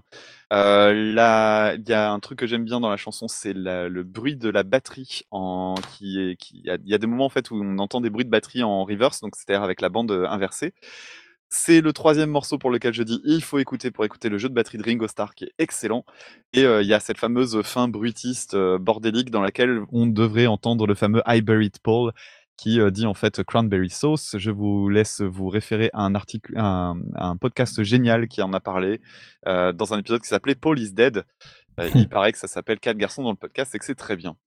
Euh, Ça a l'air bien, j'irai Ouais, écouter. Pour ce qui est de la reprise, alors c'est un groupe qui s'appelle Tatran et c'est un groupe israélien que j'ai découvert pour l'occasion puisque c'était moi qui avais proposé ce morceau-là.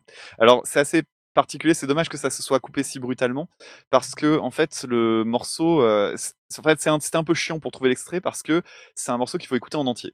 Là, comme ça, on peut se dire, voilà, c'est quoi ce bordel? C'est super technique, c'est démonstratif. En fait, non, ça l'est pas. Et c'est même un morceau qui se base uniquement sur de la construction. C'est ultra progressif. Ça commence euh, par euh, le, le début, on dirait, on dirait le sud. Je sais pas si vous y avez fait attention. Oui, c'est impressionnant, on entend dirait le début. Exactement. Mais c'est c'est incroyable. hein. Et, euh, et en fait, ça se construit vraiment très très petit à petit.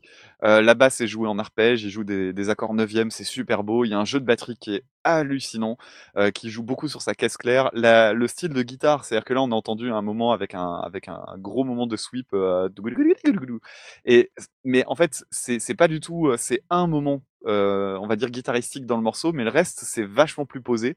Il y a plein de dissonances, de trucs un peu curieux. C'est de la guitare super moderne en fait, et j'ai beaucoup aimé. Et c'est un groupe sur lequel je ne sais rien. Ils ont juste euh, une chaîne YouTube sur avec lesquelles euh, sur laquelle il y a quelques vidéos qui sont très très bonnes d'ailleurs. Et cette chanson-là, c'est la plus connue de leur chaîne, mais c'est genre 470 000 écoutes, je crois, quelque chose comme ça. Donc c'est pas un truc extrêmement connu, et j'ai beaucoup aimé cette version-là. Donc je voulais vous la partager. Puis surtout, c'est un truc très différent de ce qu'on a eu sur toute la playlist. Ah oui, ouais, carrément. ouais. Maxime, ton avis? Euh, alors moi aussi j'ai un gros affect pour le titre original. Euh, Tatran, jamais entendu parler. Alors je connais le FC Tatran qui est un club de foot slovaque, mais c'est à peu près tout. Et euh, vu qu'on est très à la bourre, je vais faire court. Moi j'ai pris une claque au niveau du jeu de batterie. Euh, je suis très sensible à ce genre de, truc-là. Que ce soit bah, toutes les Ghost Notes, le jeu au charlet, c'est incroyable. Vraiment la partie de batterie. Alors je suis pas musicien, donc je suis peut-être plus facilement impressionnable, mais je la trouve incroyable. Vraiment, c'est ce qui ressort d'emblée, c'est bah, le, le- le- le déferlement de notes que tu te prends dans la tronche, c'est vraiment, euh, j'ai vraiment adoré ça. Je suis beaucoup moins fan des parties de guitare, notamment la partie sweeping où, euh, où je trouve ça fait un peu euh, solo, solo un peu tape à l'œil, quoi. J'avais qu'une petite peur, c'était qu'une voix vienne un peu gâcher tout ça, parce qu'une fois que tu es installé dans l'ambiance instrumentale, t'as pas envie qu'on vienne nous foutre le bordel. Et globalement, c'est le seul morceau en dehors des miens que j'ai écouté deux fois de suite. Les autres, je les ai réécoutés plusieurs fois, mais euh, en décalé. Mais celui-là, je me suis repassé deux fois parce que vraiment, j'ai adoré. Donc super, super trouvaille, bravo et top, tip top. Bon ben moi je vais aller, euh, je vais, je un petit peu nager dans le même sens. Euh, ce que j'aime beaucoup dans Strawberry Fields Forever, c'est la différence que les différentes parties amènent, parce qu'il faut savoir que mélodiquement c'est assez plat. Le refrain, il n'y a pas de super inventivité mélodique ni dans le refrain ni dans le couplet.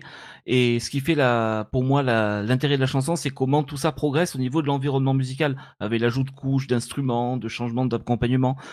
Mais là, le problème, c'est que les gars de Tatran, ils sont trois. Donc, ils peuvent pas ramener des potes pour faire d'autres instruments en plus. Et ils arrivent quand même à faire cette progression-là au niveau de la modification du son de guitare. Il y a l'utilisation d'un octaveur, le truc que quand j'en ai un, je Ouais. sais pas quoi Ouais. faire avec. Et eux, ils arrivent à en faire un truc génial. Euh, la- le, le jeu de batterie qui évolue beaucoup tout le long du morceau, ça vous l'avez dit. Pour Mhm. moi, c'est la vraie énorme découverte de toute la playlist. C'était assez, assez fabuleux. Super. Cool. Allez.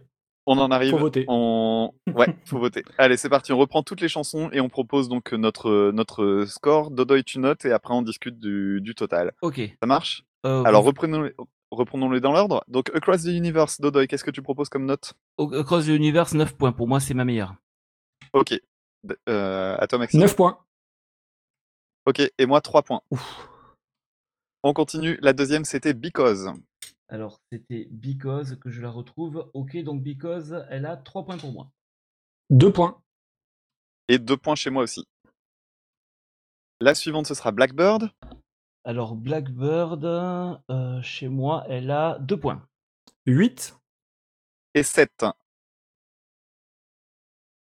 On continue avec Daytripper. Tu me dis si on va trop vite, euh, Dodoy. bien.